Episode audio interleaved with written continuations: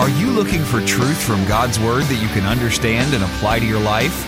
You'll find it today on Make It Clear with Dr. Stan Ponz, Bible teacher and president of Florida Bible College in beautiful Orlando. Listen now as Stan makes it clear.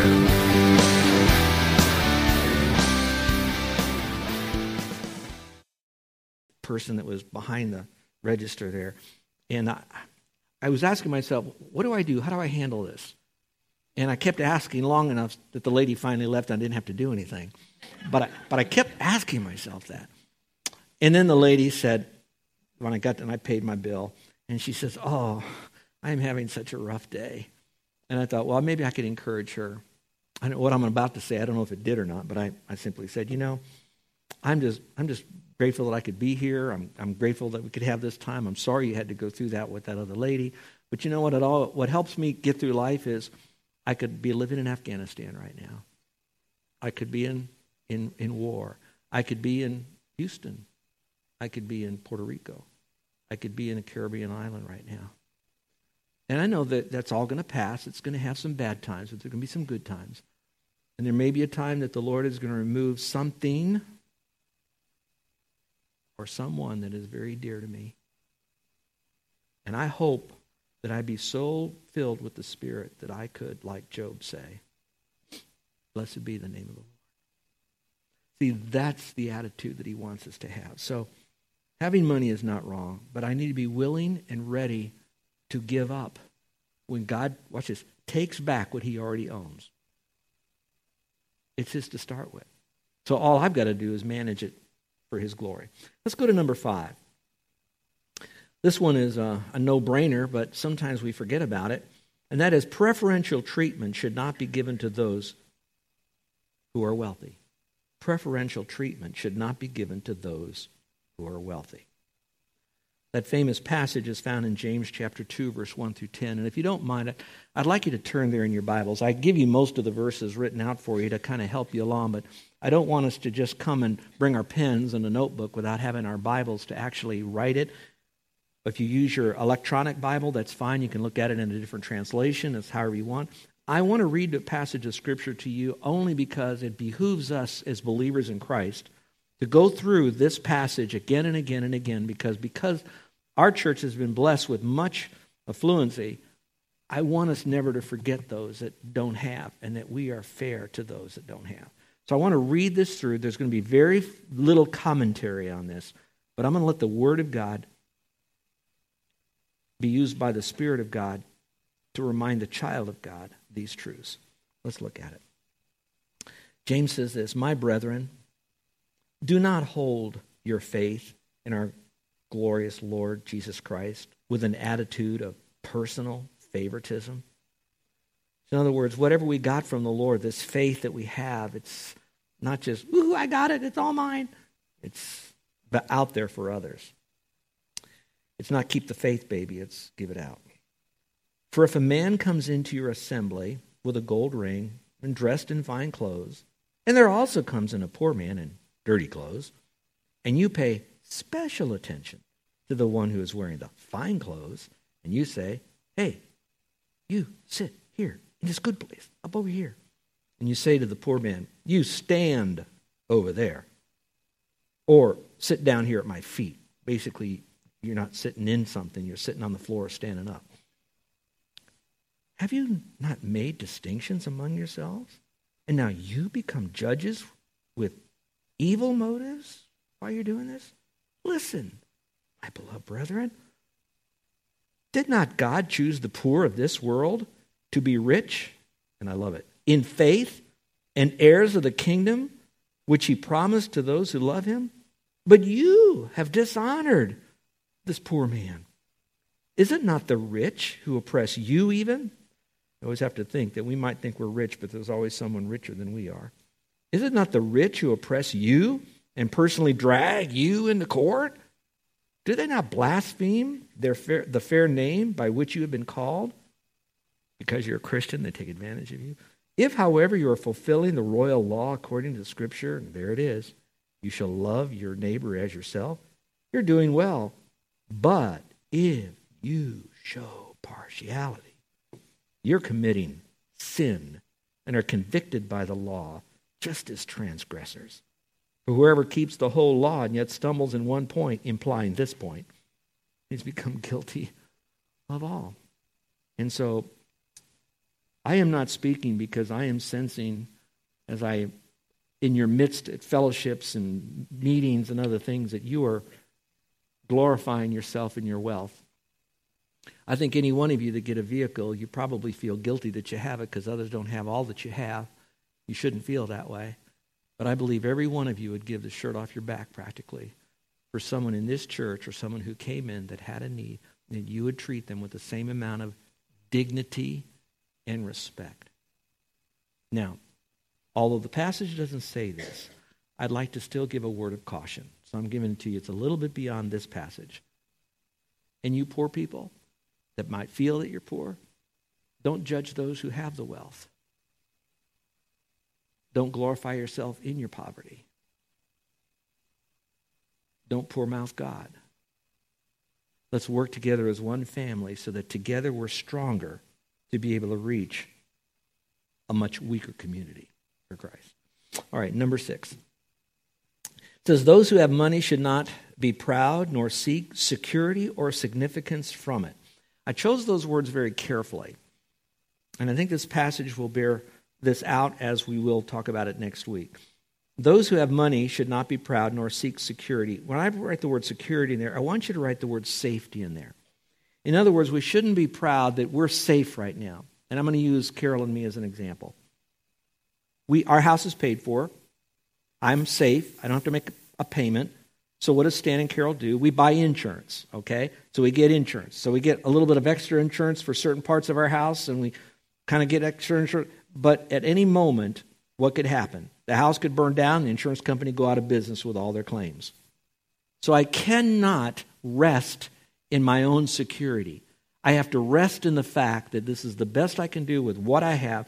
Everything goes back up to the Lord again. So don't get smug that you have everything safe and secure. Don't be proud about it. Now, the word significant is a little different. The word significant there I chose is the word we might say importance by what you have. Sometimes I'm, I'm safe. I got everything under control. Everything is fine. At any moment, that could change. All right? And then over here, I am important because of what I have. I am not important. Don't look at Stan and Carol because we have a house paid for and a car paid for that we're somebody great, that we're somebody wealthy, that we're someone better than you. We're really not. At any moment, God could take that away. At any moment, we cease using our home as a ministry center for others to stay in, be fed in, clothed in, fellowship in, taught in, and housed when needed. That little ministry center that God gave us could be taken away just like that. How? I have no idea. I just know that God is quite creative in how He can do that. So I cannot be smug by security that I have or by the substance that I have. Everything comes from the Lord. And that makes it a lot more, um, how can I say, comforting to me? Because I know that my security is in Christ, not in my past abilities to just obey Scripture. Let's go back to this passage. 1 Timothy 6, we will open this up a lot next week. You'll want to be here as we do this. Instruct those who are rich in this present world not to be conceited or to fix their hope on the uncertainty of riches. And I liked it. It didn't say to fix their hope on riches, it reminded them on the uncertainty of riches. Remember, our whole theme today is whatever I have comes from God, all right? It's not my finances, it's His finances. It says, but on God. My hope is on God, who richly supplies us with all things to love. Is that what it says?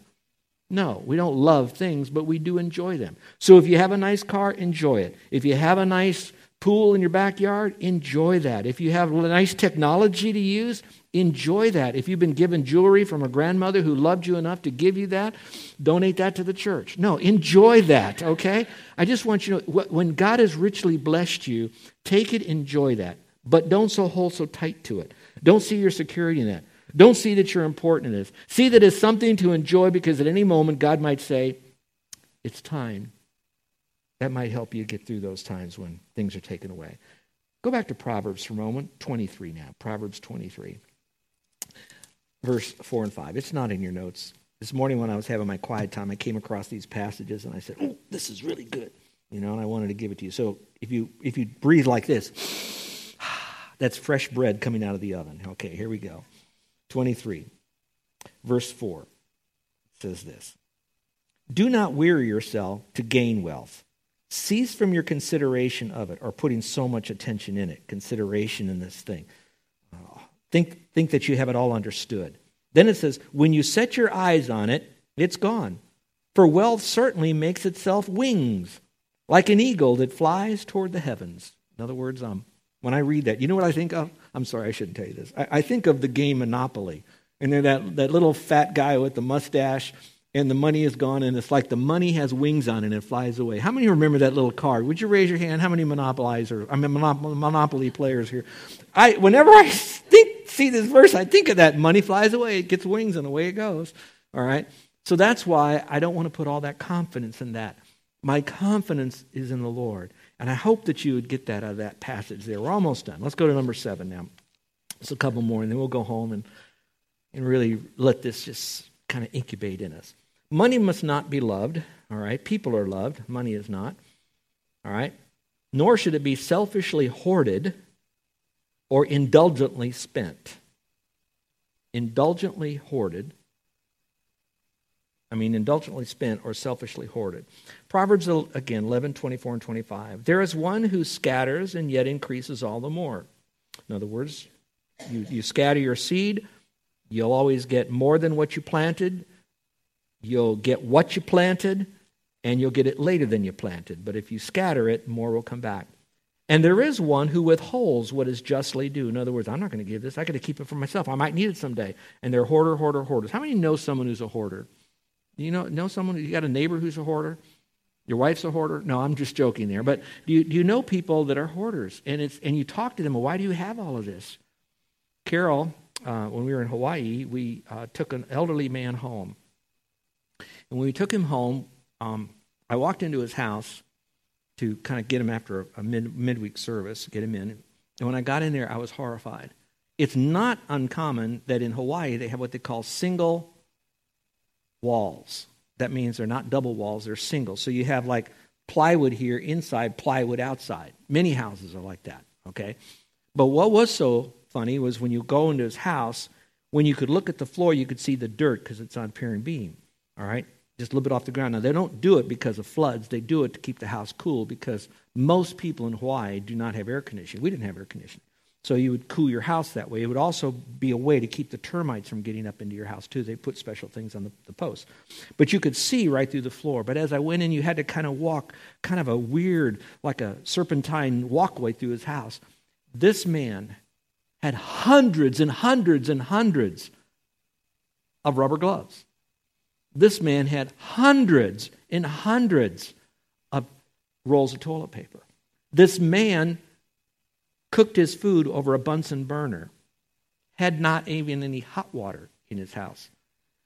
And so I look at him, and he, he was a hoarder. So Carol came in and sat down with him, and together we said, How are you feeling? He says, I, I, I don't know. I'm just, I don't know what to do.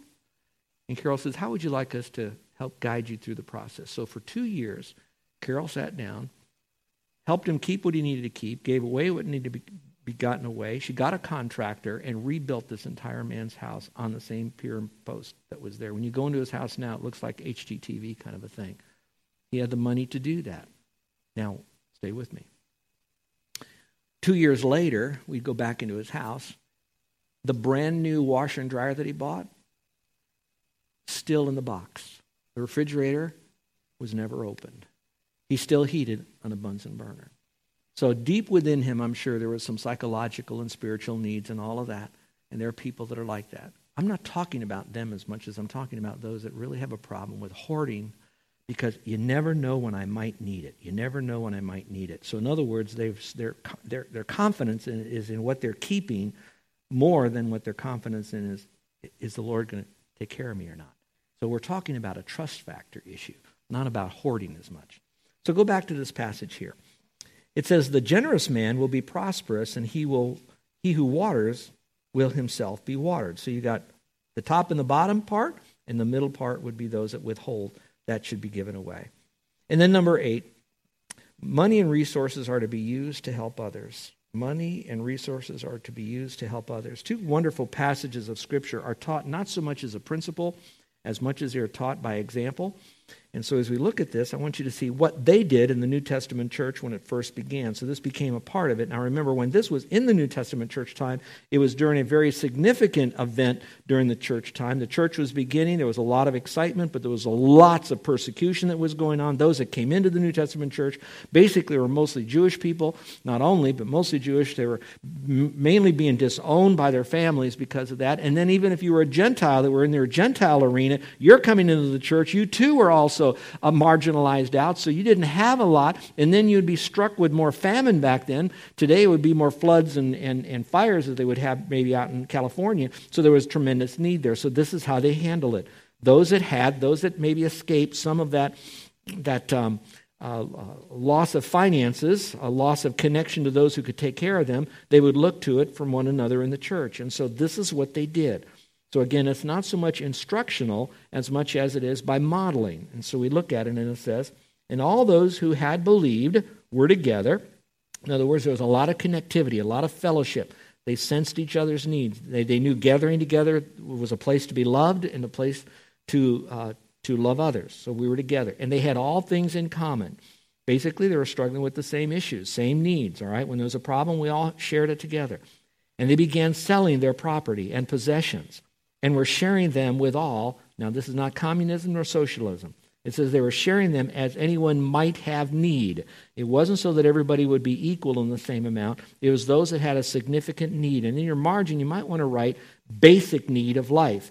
And I think I could say, in context, it deals more with the physical needs that they had, but I think we could also branch out from that by extension a spiritual need. By them being helped, that brought that person closer into the fellowship, a closer connectivity, and since at the same time, in context, I don't have time to open this, the Word of God was being taught, they were praising the Lord, they were dealing with uh, conflict and suffering together, and so whatever need that they had, they were coming together to meet that specific basic need that that person had. Now you fast forward it to a couple more uh, chapters, it says basically the same thing. For there was not a needy person among them. For all who are owners of land or houses would sell them and bring the proceeds of the sales and lay them at the apostles' feet. I love that. Now, here's what's important this is another whole study. They didn't merely take their money and give it to another person in the church, they took their money and they would give it to a spiritual leader in the church. And the spiritual leader who had greater understanding of the issue, the purpose of using it, how it should be divided up, the equality of it all, the equitability of it all, these were the ones who were given the proceeds. And then, and they would distribute to each one as any had a need. So, in other words, as, as the church began to grow, they realized we just can't give it to anybody nilly willy. We needed to give it to those that are in spiritual authority, and we need to trust those because these guys have been vetted out. They're spiritual, they've proven themselves over a period of time, so they're the leaders. And now, how they sense that this money or the resources should be then spread out to others. So, basically, here's what I'm saying I'm saying Scripture is pretty clear that if someone has a need, we who have a little extra, we should give. Not all of it we have, and not only those who have money, we all have something that we should be able to meet a need. And our purpose for meeting that need is only to take care of their basic need of life, and then hopefully that in some measure it will connect to their spiritual need as well. So it's not just making them have a better life to spit on God, it's to help them in some measure to know the Lord, grow in the Lord, to help them to become stronger so that they can help others as well. Now, while this may be the end of this message, there are some take home points. You got a lot of them there. My faith is in the Lord now that He will prompt you to go through this and not try to pick. I don't agree with that. I don't like what he said. He shouldn't have said that. What about that? What about you can do all that. You know, I do that too, and I'm sitting out there, I'm listening to the speaker. But at the end of the day, though, God's not going to then just look at how much I pick apart what someone said. He's going to look at what did he say that that's what God said. Where am I with that? The prayer today was we heard from our prayer guys that our hearts would be open. I was convicted by my own message. Isn't that terrible? and I want you to know that I'm walking away from this too. That Carol and I have to rethink our finances and rethink who in the body here who needs and what does our building need as we move forward to provide a safe and secure place for others. What do our missionaries need? Frankly, what does a neighbor need in my own little community? And so, how can I use what God has given to me as a model and a mentor to bring glory to Him by the truths that I received here today? Let's pray, shall we? With every head bowed and every eye closed. I would hope that the Spirit of God at least awakened us today to sense this is a series that we should, we should study. This is a series that we don't want to miss a part of it because it's kind of given in a total manner. It's like leaving an ingredient out of a recipe that we want to get it all. I pray that we sense that and that if we have to miss, we're going to go back and pick it up again, get it on the internet, get the notes, talk to a friend. We don't want to miss this. I hope the second thing we gained out of this today is that our finances, our resources are not ours. It's what the Lord permitted us to have. And obviously, we're going to have to give an account of it, how we use it. And if He should sovereignly take it away, that we'll say, Blessed be the name of the Lord. And should He abundantly add to what we have, we're going to say, Blessed be the name of the Lord. And then as we have it, we realize that, that these resources are not toys for us to play with. They're not weapons for us to manipulate others and do whatever we want and all that. But they're tools to bring glory to the Lord by adding value to. And then we would take away from this message that if we've had the wrong attitude about our money or misused our money or acquired our money inappropriately, that we would we would embrace the guilt we have for violation, that we don't we'd celebrate our conscience for bringing that to our mind that we've, we've blown it there. But we wouldn't live in that guilt. We would now take that guilt and we would walk to the cross in our mind and say, Lord, we've blown it. And we're ashamed as we bring it to you. Because you gave us all this stuff and you wanted us to do right by it and we missed it. We missed the opportunity to, to be taught this. Or we were taught it and we we disobeyed it. And so, Lord, I want to thank you. Say that. Lord, I thank you for your forgiveness. And that none of that could keep you out of heaven if you trust Christ as your Savior. Now, that's not a license then to continue to misuse funding, getting guarding or giving your money. Don't, don't misuse it just because you're saved by grace. But at the same time, it gets you into his forever family. You now have the power source. And to me, it's not just the power to get the money or the power to spend the money. To me, it's in my own heart that special grace to know all of this belongs to him. And now I want to use it to bring honor and glory. So if you haven't trusted Christ as your Savior, just simply say, Lord, I, am a sinner. I'm in a room full of sinners. I'm in a world full of sinners. But I want to thank you for loving me and dying on the cross, making the complete payment for my sin and rising again from the dead in the course of all of that action there. And now you're offering to me the free gift of eternal life.